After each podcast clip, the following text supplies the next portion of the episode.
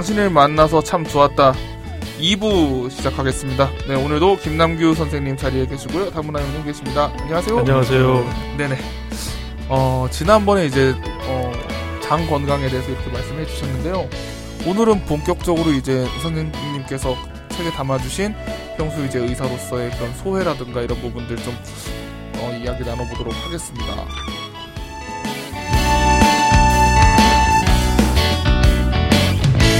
일단요, 저는요, 선생님께서 이제 의사가 되신 되셨으니까 당연히 이제 학창 시절에 공부를 잘 잘하셨을 텐데 공부 잘하는 친구들이 선택할 수 있는 진로들이 굉장히 많잖아요. 그 중에서 의사를 선택하신 이유가 어떻게 되시나요? 지금은 진짜 수저 중에 수저만 의대를 가는데 제가 네. 고등학교 졸업할 때쯤에서는 지금처럼은 그러지는 않았습니다. 그때는 공부 잘하는 학생들이 의대 외에도 공대라든가 또 자연과학 기초 분야를 많이 했고 아. 뭐 법대도 많이 갔고요. 저는 이제 의사를 하게 된 거는 좀 신앙적인 배경이 있습니다. 아, 그래서 네. 제가 고등학교 때 이제 신앙 제가 천주교 신앙을 갖고 있는데 그러니까 천주교 신앙을 갖게 되면서 뭔가 좀 기술을 배워서 좀 하나님 영광을 위해서 좀 일을 했으면 좋겠다는 음. 그런 어떤 좀 원대한 꿈을 갖고 네. 직업을 찾다 보니까 의사가 좋겠다고 생각했습니다. 처음에는 네. 사실 의사 생각이 없었는데 어떤 기술을 배워야 되겠다. 그 사람한테 직접 뭔가 해줄 수 있는 그런 네. 거를 찾다 보니까 의사라는 직업이 생각이 나더라고요. 네. 물론 제가 이제 주변에 의사가 있었으면 자연스럽게 의사의 직업을 선택했을 수도 있는데 그런 상황은 아니었거든요. 그렇기 때문에 그더 제가 스스로 택한 길인데 네. 어, 의대를 그래서 택했고 사실은 어 그런 마음으로 그렇게 정하고 있었는데 어느 날 부모님이 부르셔서 지금도 기억나는데 부모님 앞에서 제가 무릎 꿇고 어느 날 부르셔서 아, 너는 요 공부도 괜찮게 하고 좀 네. 얌전하니까 의사가 되는 게 좋겠다. 그래서 속으로 음. 그렇게 생각했었는데 부모님께서는 아마 안정된 직업이라 아, 생각하셔서 의대를 권유해서 저는 그래서 그냥 자연스럽게 의대를 네. 지원하게 됐습니다. 아, 부모님과의 그런 진로에 대한 희망이 딱 맞아 떨어지셨네요. 저는 엄청 달랐거든요. 네. 저희 부모님은 가수가 되는 거에 대해서 지금은요? 네? 지금 지금 포기하셨는데요. 근데 지금은 그래도 저도 좀 떳떳하게 말할 수 이- 음. 있는 것 같아요. 왜냐하면 어, 의사라는 직업도 참 멋지다고 생각했던 부분이 누군가의 행복에 기여할 수 있는 직업이잖아요. 그래서 저는 제 직업도 그런 직업이라고 믿어 의심치 않기 그렇죠. 때문에. 그렇죠. 그리고 책을 만드시는 다문화 형님도 그렇잖아요. 그렇죠. 네, 그 그런 순간들이 어 우리가 직업 활동을 하는 데 있어서 제일 뿌듯한 순간이 아닐까 생각이 됩니다. 네. 서로가 그걸 존중해주고 네. 그 이해해주고 각계 각층에서 네. 역할을 잘 수행할 때 그게 네. 사회가 건강해지고 아름다워지는 것 네, 같습니다. 맞습니다.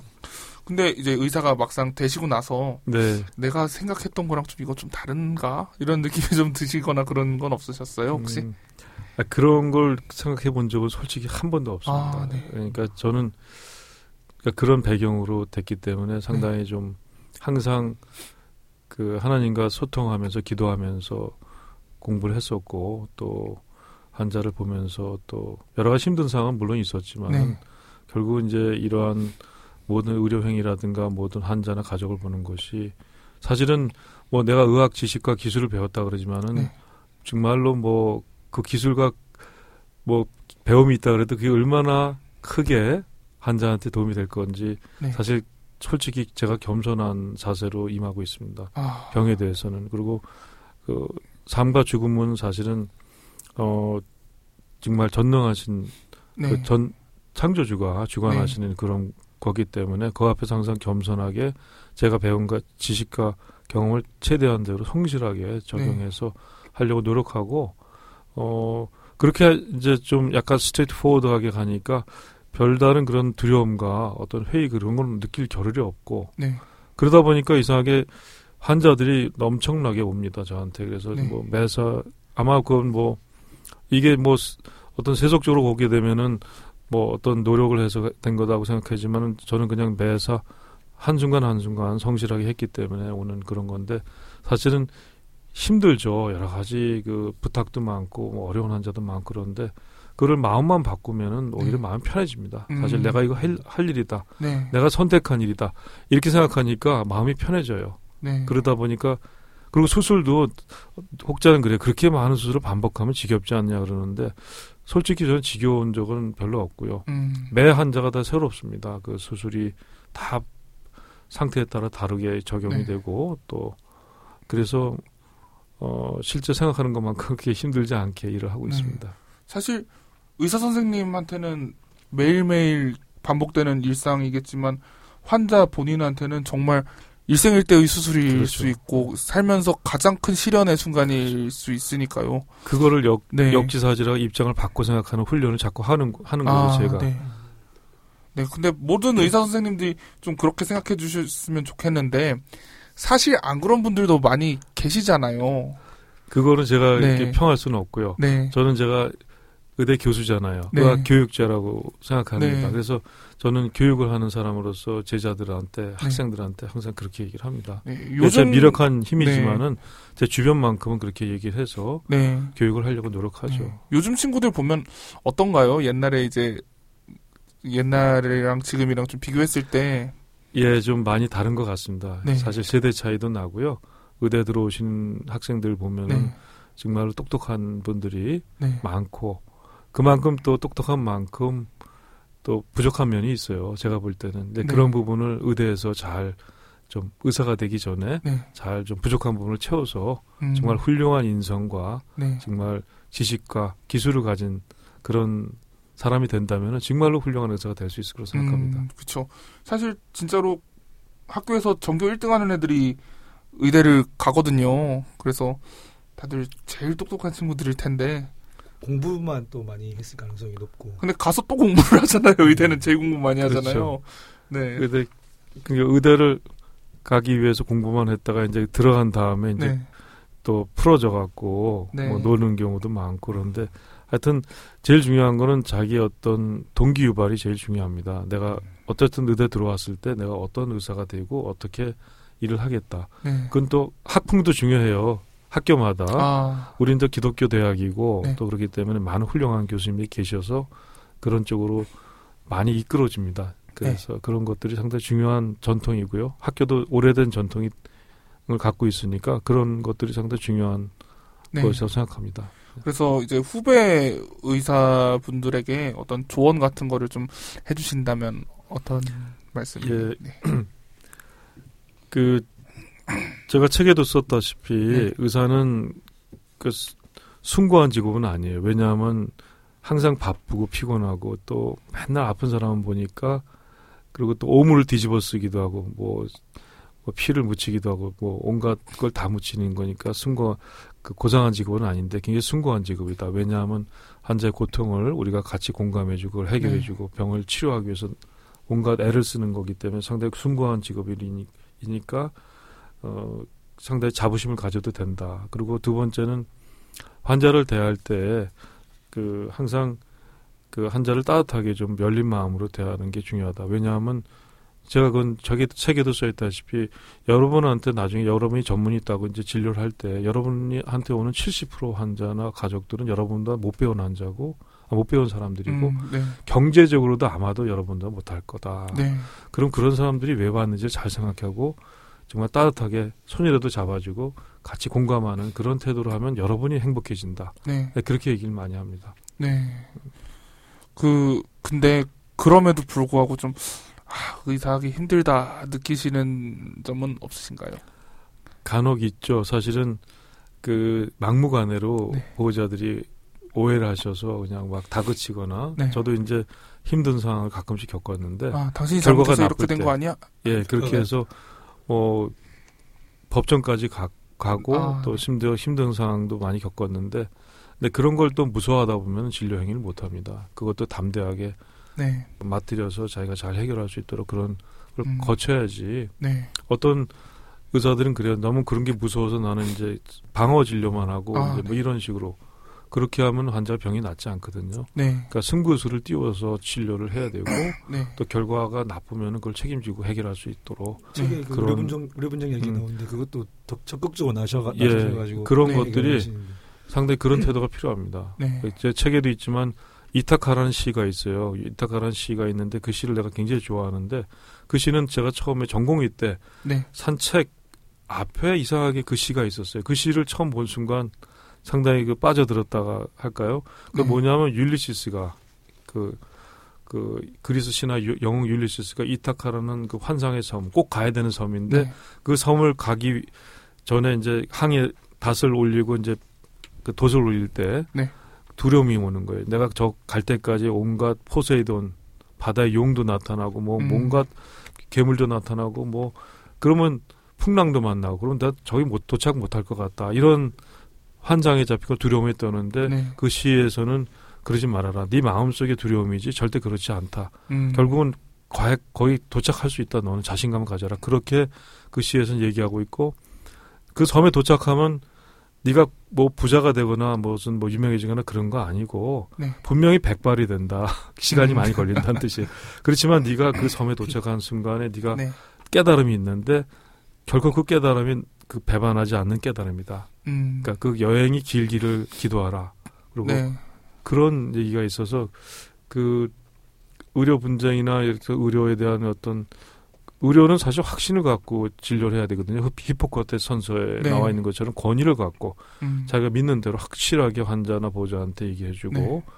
그럴 때 물론 뜻하지 않게 부작용이나 합병증이 생기고 심지어 돌아가시는 분도 있죠. 근데 네. 그런 거에 대해서 너무 이렇게 방어하면 안 되고 거기에 대해서 의사가 책임을 지고 자기가 적극적으로 네. 해결해주고 그런 태도가 필요합니다. 그러다 보면 보호자 환자들도 이해할 수 있는 그런 계기가 돼요. 네. 이 모든 의사가 신이 아니기 때문에 항상 모든 선택, 선택이 다 그렇죠. 최고의 선택은 네, 아닐 수 그렇습니다. 있겠지만 매번 내리는 선택이 다 그래도 최선의 선택이라고 생각해서 내리는 그렇죠. 결론이겠지요. 그래도 우리 김남규 교수- 교수님은 네. 선택을 잘 하시는 것 같아요. 그쵸. 책에 보면 잘된 에피소드들이 네. 많더라고요. 아니, 난, 나쁜 거는 제가 적지 않았습니다.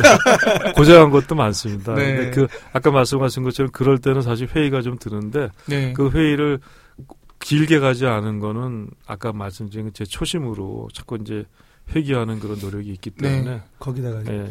그 12월 24일 응급수술이라는 챕터가 있는데 그건 진짜 드라마 같았어요. 네, 맞습니다. 다른 부분은 이제 좀 현실적인 얘기 하셨다면 그 수술은 뭐 마취과 의사님께서도 그 수술은 지금도 기억나는데, 네, 좀 소개 좀 해주세요. 예, 12월 24일 날 크리스마스 네. 이브인데 제가 이제 9시 미사를 가려고 이제 네. 집사람하고 다 준비하고 있는데 급하게 전화가 왔어요. 병 응급실에 전공의가 당직 전공의가 네.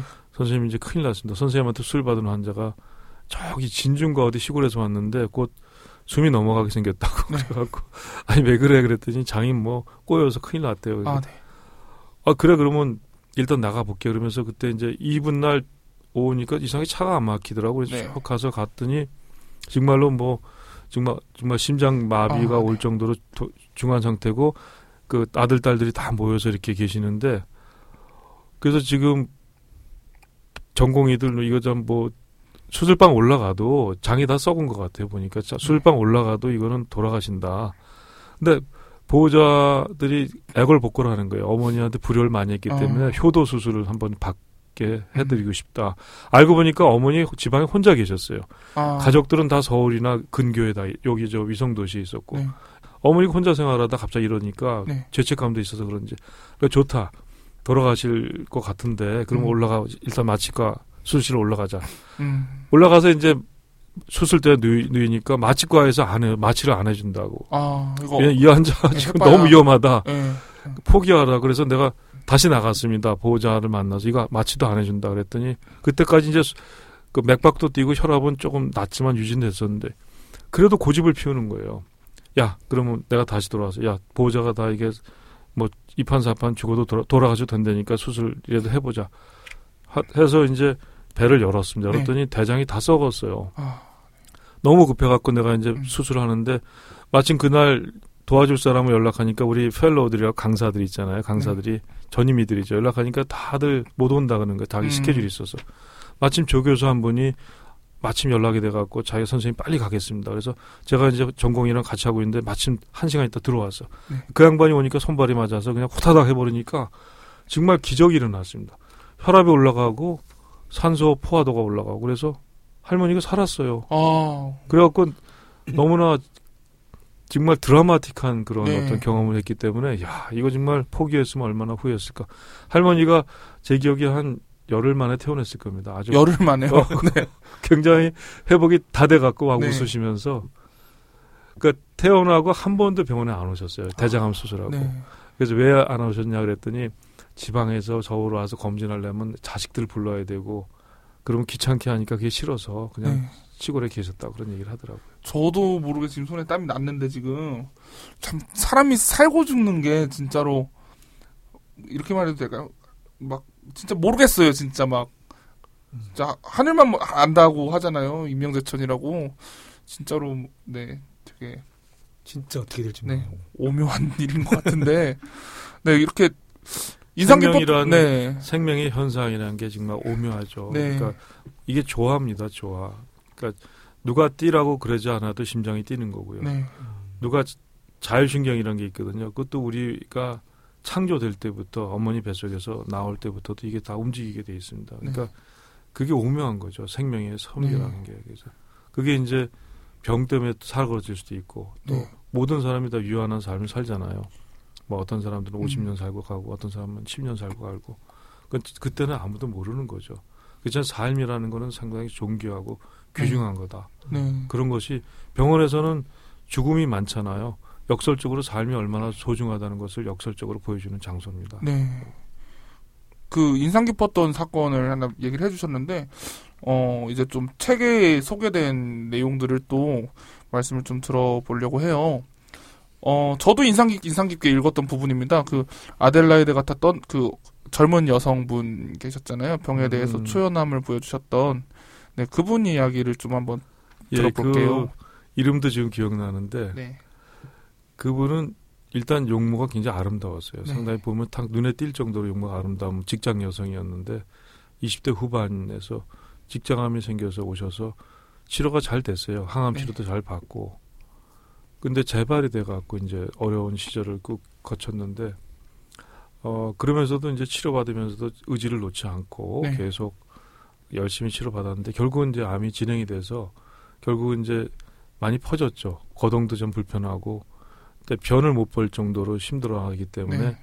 그 인공 장문 그러니까 항문도 제가. 만들어주고 그랬는데 그 이후에 이제 얼마 못 가서 돌아가셨는데 일단 마지막으로 제가 그분을 뵌 거는 외래에서 휠체어 타고 이제 어머니 손에 이끌려서 오신 그 미혼이었기 네. 때문에 왔을 때 그 얼굴 보니까 그래도 그 피골이 상접한 얼굴에서 네. 예전에 아름다움이 있긴 있지만은 네. 완전히 그래도 거의 다 이제 아름다움이 없어지고 음, 아주 암 환자의 전형적인 네. 그런 상태를 보였는데 그래도 이렇게 밝게 웃으면서 내가 좀 선생님 좀 몸이 회복되면 항암 치료를 좀 받겠습니다 이렇게 음. 얘기를 하고 나간 게 마지막이었고요.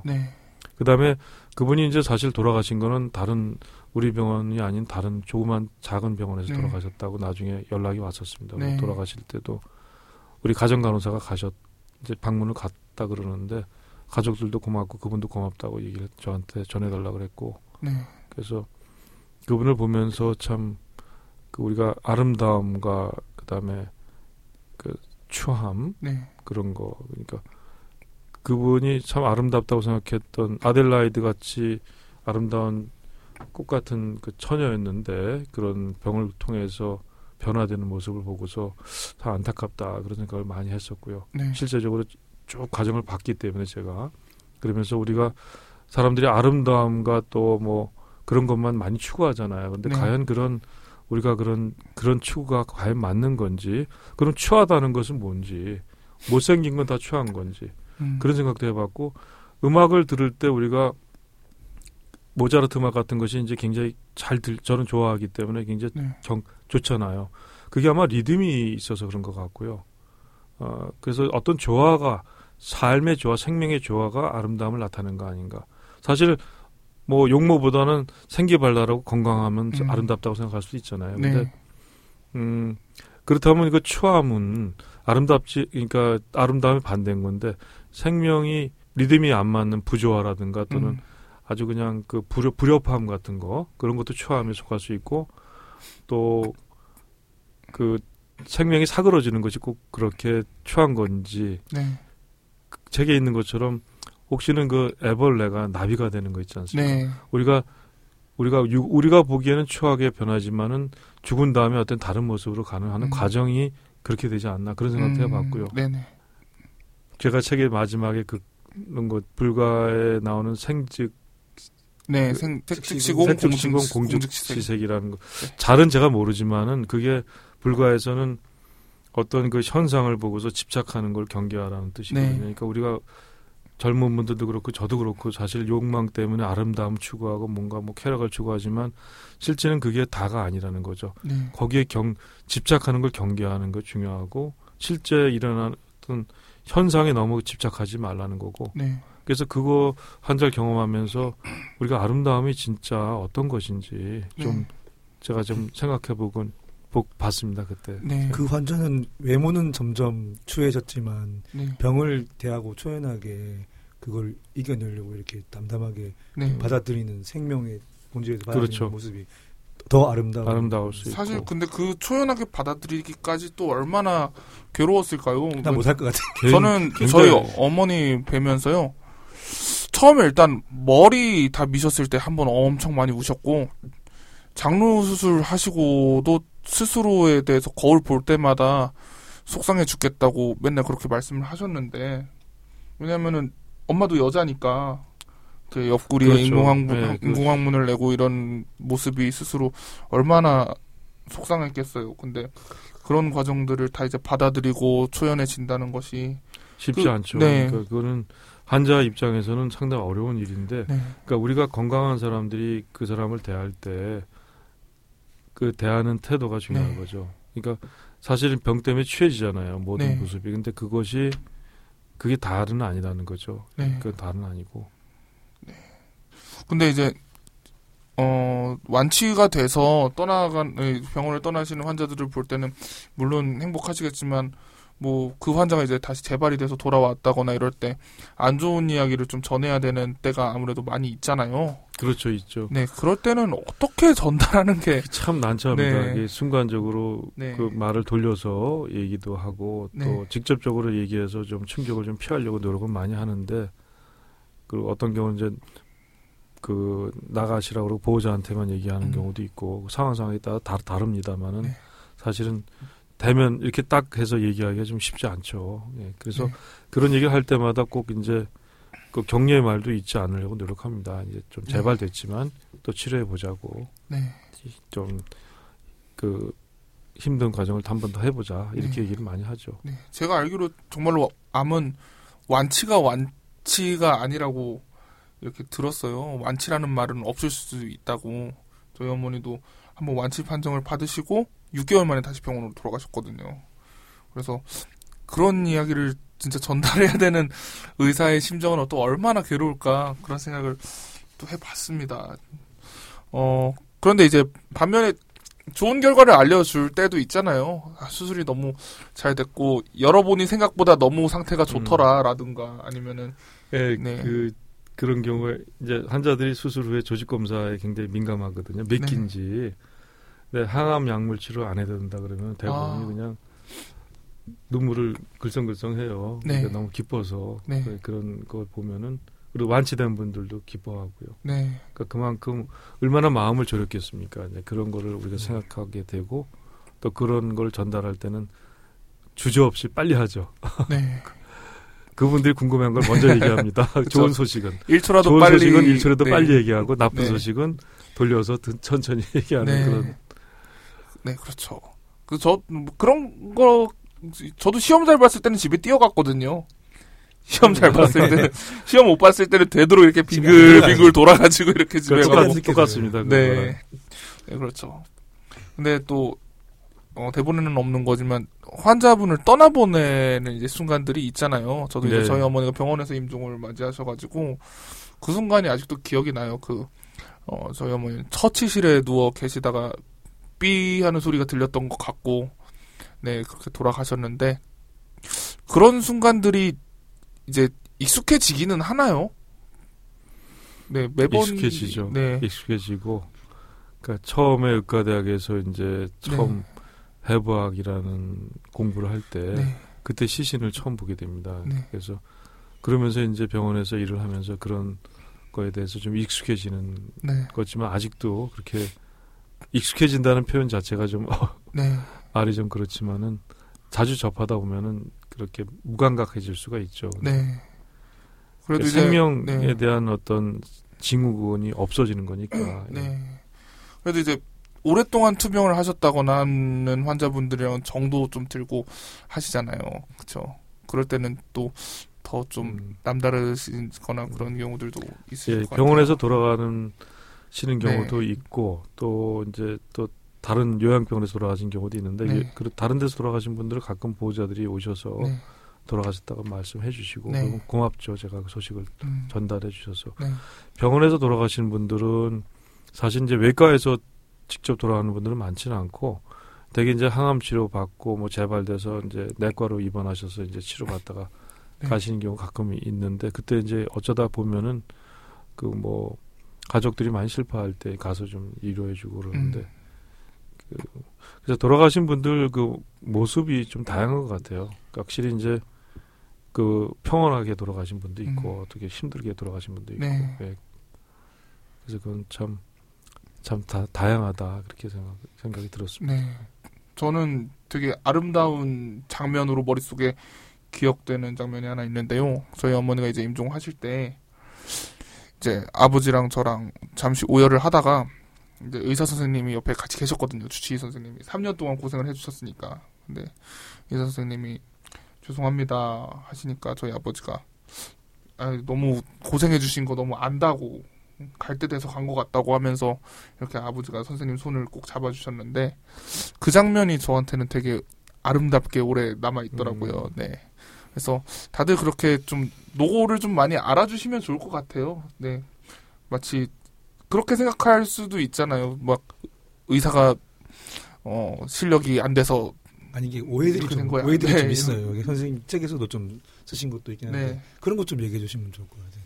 환자들이 의사 선생님한테 가지고 있는 편견, 뭐 오해 이런 것들 좀. 음, 그죠 의사들이 그 편견 같은 게 일반인들이 있죠. 의사는 뭐 이기적이고 음. 또뭐 돈을 밝히고 뭐 여러 가지 그런 게 있는데 그리고 또 환자들이나 가족들이 제일 화나는 게 자기가 아플 때 봐주지 않은 거, 또 네. 성실치 않은 거, 음. 거짓말하는 거 그런 거에 대해서 많이 그 좀 분노하죠. 네. 근데 의사들은 또 그렇지 않으려고 노력을 하고 아까 어머님 주치 말씀하셨는데 그분은 상당히 좀 성실하고 네. 또 가족들의 요청, 환자 의 요청에 대해서 잘 따라주셨기 때문에 네. 아버님께서 이렇게 고마워하셨을 겁니다. 네. 그리고 대부분 그렇게 합니다 보호자들이. 네. 근데 그게 라파라 그러죠. 좋은 관계 형성인데 음, 그게 깨지면 정말로 어렵죠. 네. 음, 그래서 그런 우리가 병을 놓고 또 관계를 우리가 가족 생명 부지의 남인데 그렇게 관계를 맺지 않습니까? 그런 네. 관계를 좋은 관계로 음, 가져가는 게 좋고 또 그게 좋게 나오면 또 다른 인연으로 될 수도 있거든요. 그게 네. 네, 그렇게 우리가 그 만남을 자꾸 이렇게 좋은 인연으로 매번 만나는 사람을 그렇게 엮어가는 게 우리 삶의 보람이고 또 가치가 아닐까 생각합니다. 네. 이 책에 소개해 주셨던 그 기억에 남는 환자분들 중에서 한 분 정도만 좀 소개를 좀 해주신다면 어떤 이야기가 있을까요? 음, 근래 생각나는 네. 젊은 아가씨인데 20세 때 그 직장암이 걸렸는데 네. 들어올 20세 때 때도 음, 걸리는 생겨요. 그래서 네. 근데 가족력도 없, 없는데 아, 네. 근데 아주 뭐 머리는 노랗게 물들고 생기 발달한 네. 학생이었는데 어, 얘를 직장암 치료를 어떻게 하나 그 고민이 됐었고 네. 근데 이제 뭐냐면 학문도 살려야 되고 네. 또 방사선 치료를 하려면 난소가 망가질 수 있거든요. 아, 그러니까 그렇죠. 여러 가지 생각할 게 많더라고요. 수술 외에도 네. 그래서 일단 난소를 이게 방사선 치료 꼭 해야 됩니다. 음. 항암 치료 그러니까 네. 그 항문을 살리려면은 그 난소를 위치를 옮겼어요. 방사선 치료를 아, 피해를 보지 않게. 아 그래서 네. 예, 그렇게 하고서 방사선 치료 받고 그 다음에 수술했죠. 네. 그러니까 근데 또 상처도 적게 해야 되잖아요. 그쵸. 비키니 입어야 되니까. 그래서 그 사- 복강경으로 아주 상처 최소화시켜서 그리고 수술 받고 회복 다 되고 또 항암 치료까지 잘 맞춰서 지금 네. 아주 건강하게 지내는 거 보면은 아, 네. 그참 보람 많이 느껴요. 네. 그 걔도 활짝 웃고 오고 네. 어머니도 항상 아버지도 같이 이제 오고 있고 하여튼 그런 걸 보람을 느끼는 때가 있었고 네. 아 내가 의사로서 근데 사실 제 혼자 힘으로 되는 게 아니라 그거 음. 하려면 여러 의사를 다 같이 이렇게 모아서 팀을 만들어서 네, 협진이. 필요한- 협진이 네. 필요한데 제가 그거를 주도한 거죠. 네. 두 번째 환자는 역시 그 젊은 여자분인데 네. 그분도 비슷한 상황. 그분은 아주 좀 진행된 직장암이었는데 아, 네. 역시 방사선 치료, 네. 항암 약물 치료하고서 그리고 난소도 옮기고 그래서 네.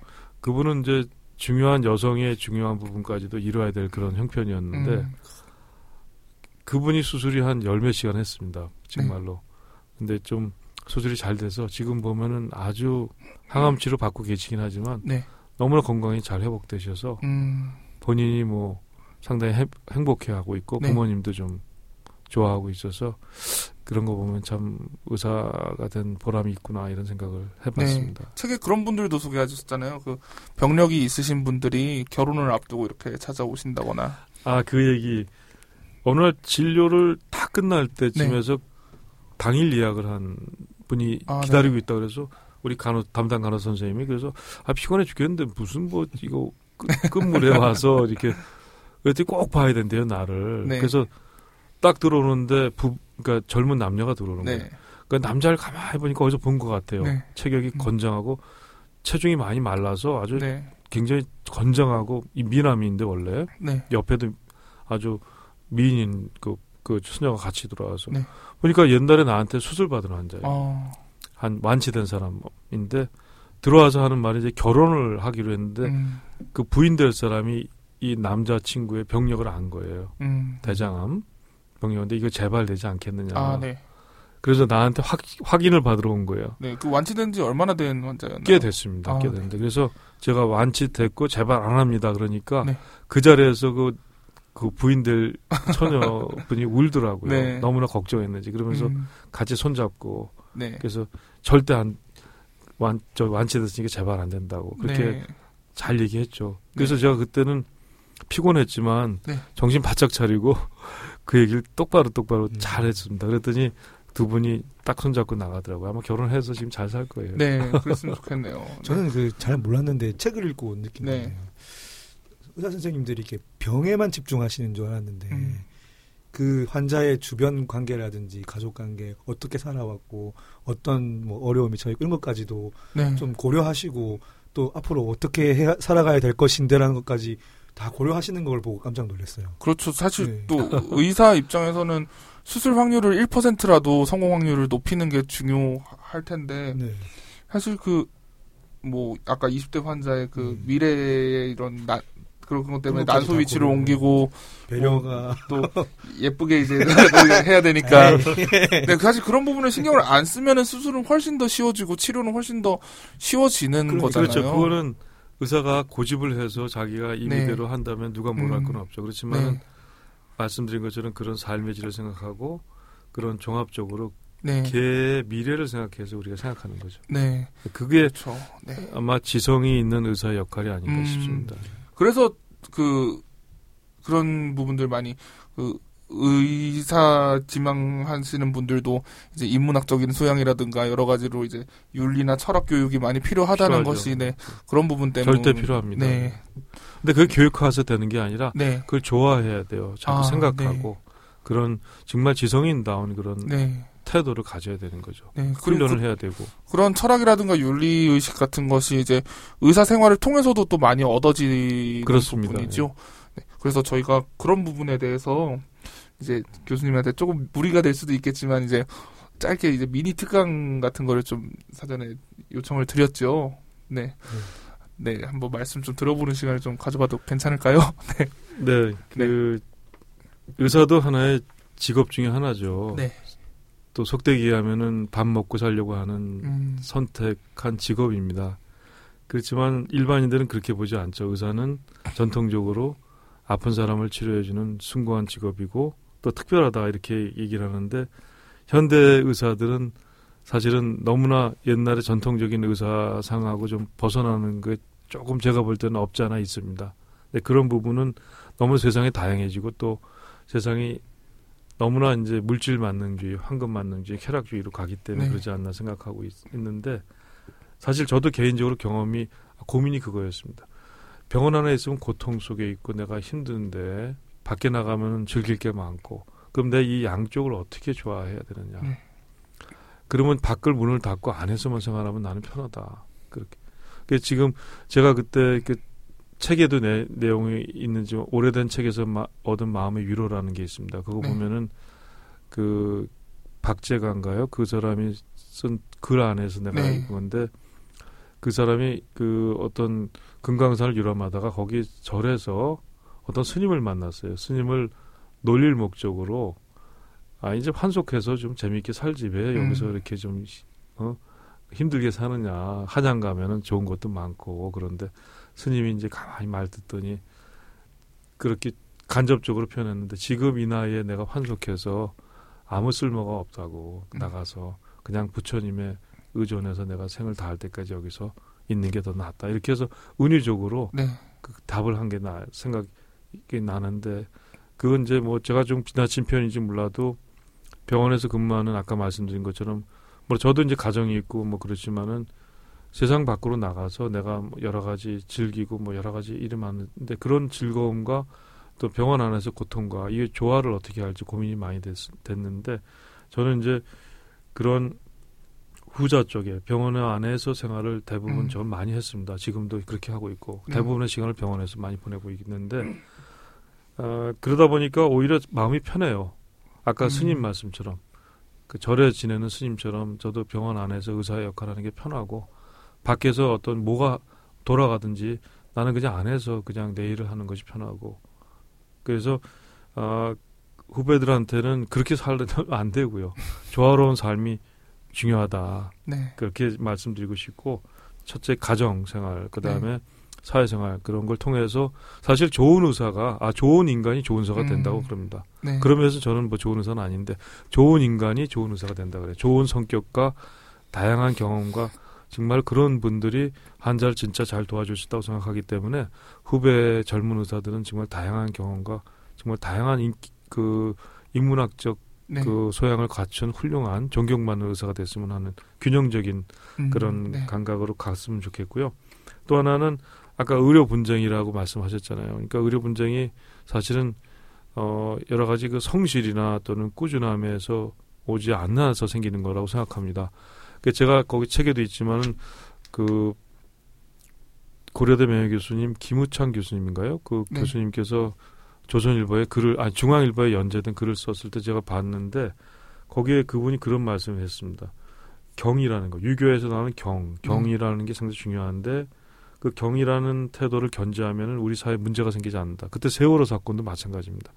자기 일에 대해서 상당히 두, 두려움과 경외심으로 최선을 다하는 거 각 위치에서 그 경의 태도가 우리 사회의 안전을 유지해주고 건강하게 할 것이다. 그런 말씀을 내가 글을 쓴 걸 읽었거든요. 네. 그거를 읽었을 때 상당히 제가 공감했습니다. 의사들도 그런 태도를 가져서 환자를 진료하고 어떤 수술을 하고 시술을 해야 될 것이다. 물론 대부분 의사들이 그렇게 하지만 좀 더 그렇게 적극적인 그런 태도를 갖고 해야 된다는 거. 그리고 세 번째로 생명 존중의 마음을 항상 길러야 된다는 것이고 또 특히 이제 저같이 외과 의사는 네. 환자가 나한테 뭘 맡겨서 수술실에서 저는 주로 일을 하지 않습니까? 거기서 누워 있는 환자한테 말이 없지만 내가 책임지고 최선을 다한다는 그런 마음가짐으로 하는 거 네. 정직하게 그러니까 하나님이 보고 계시다는 그 믿음 안에서 내가 최선을 다하는 의사로서 역할을 다한다는 그런 것을 견지해서 갔을 때 의사가 좀 더 직업상 보람이 크지 않을까 싶고요. 또 네. 의사도 행복해야지 환자도 행복할 네, 것 같습니다. 그 행복이라는 거는 뭐 굉장히 그 다양한 의미가 있지만은 어 정말 저는 못했지만 정말 균형 있는 정말 훌륭한 인격체의 의사가 환자한테 좀 더 행복을 줄 수 있을 것 같아요. 네. 그러니까 후배들은 그런 걸 꼭 실현하라 해보라고 어 저 권하고 싶고요. 음 우리가 모두 다 그 어떤 죽음을 앞두고 있는 그 시한부 인생인데 유한한 생을 살아가는 건데 서로가 그 시한부 인생끼리 삶이 얼마나 소중한 것이라는 것을 서로가 이렇게 깨닫게 해주고 그 생명의 주인인 거는 창조주 네.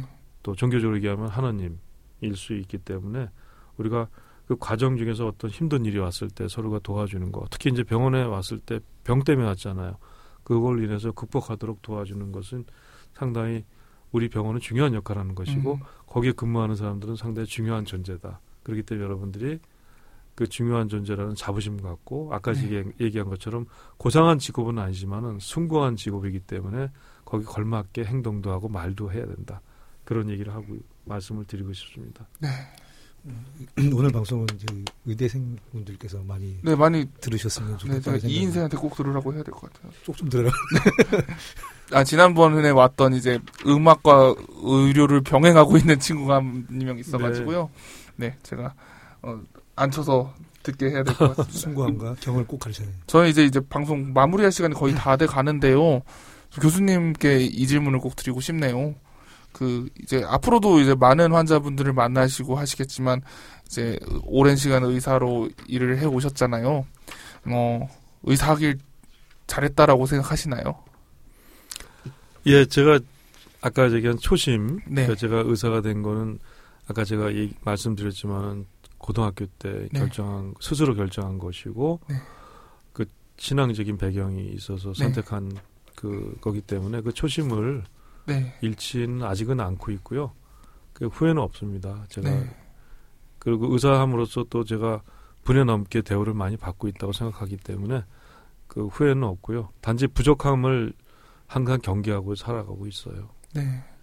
뭐 감히 말씀을 드리자면은 그동안 이제 어, 많은 환자분들의 신체적 건강을 어, 책임져 주셨다면은 이번에는 또 책으로 마음의 건강까지 이렇게 또 챙겨 주셔서 너무, 너무, 네, 일단 좋고요. 감사를 드리고요. 네. 그 이- 20일 만에 이게 요즘 제세를 찍는 책들이 많이 없는 네. 편인데 타율이 좋지가 않거든요. 네. 근데 20일 만에 이제 제세를 아, 찍었다. 벌써 제세를 찍었나요? 예, 이 제세? 찍었습니다. 제세 들어갑니다. 아, 네. 예, 뭐 어쨌든 대박까지는 아니지만 그래도 많은 분들이 예. 보고 좋아해 주시는 것 같아요. 일단 보면은 매장 쪽에서 많이 나가거든요. 온라인 그 지금 예. 네. 저희 교수님들이 그런 말 간호사도 그런 얘기를 해요. 이게 책이 디자인이 예쁘게 나오고 네. 일단 남한테 선물하기 좋다. 그래서 선물하를 그렇지. 선물용으로 아, 사 구입하는 네네. 것 같습니다. 예, 이 책의 일러스트레이터가 변우재 씨라는 분이신데 그림도 그림도 너무 아름답게 너무 만족하시죠? 아주? 만족하고요. 네. 그